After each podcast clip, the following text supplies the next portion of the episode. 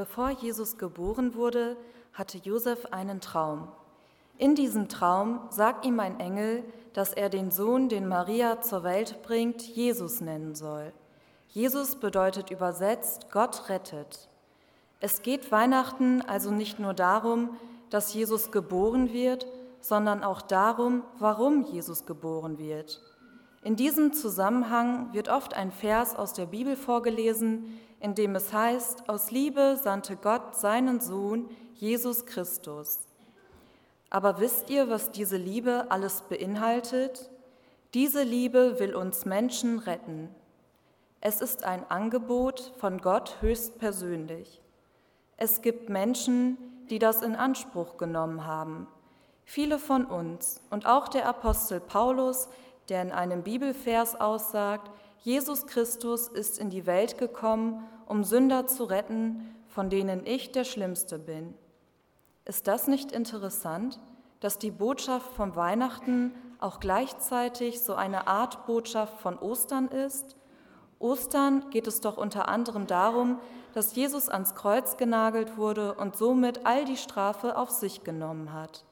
Welche Strafe meine ich?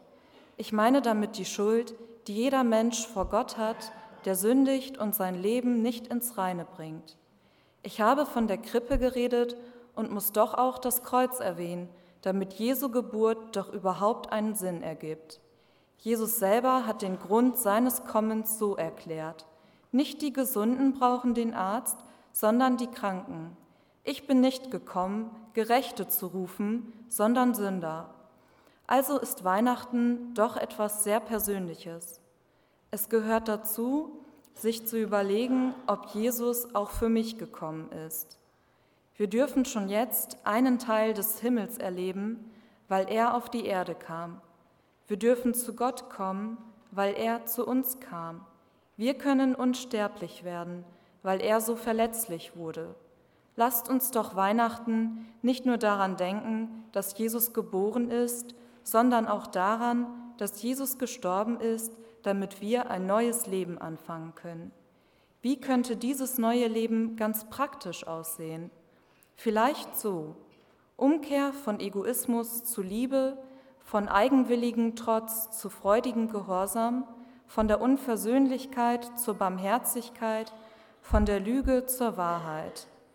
Vor deinem Kreuz her will ich stille werden.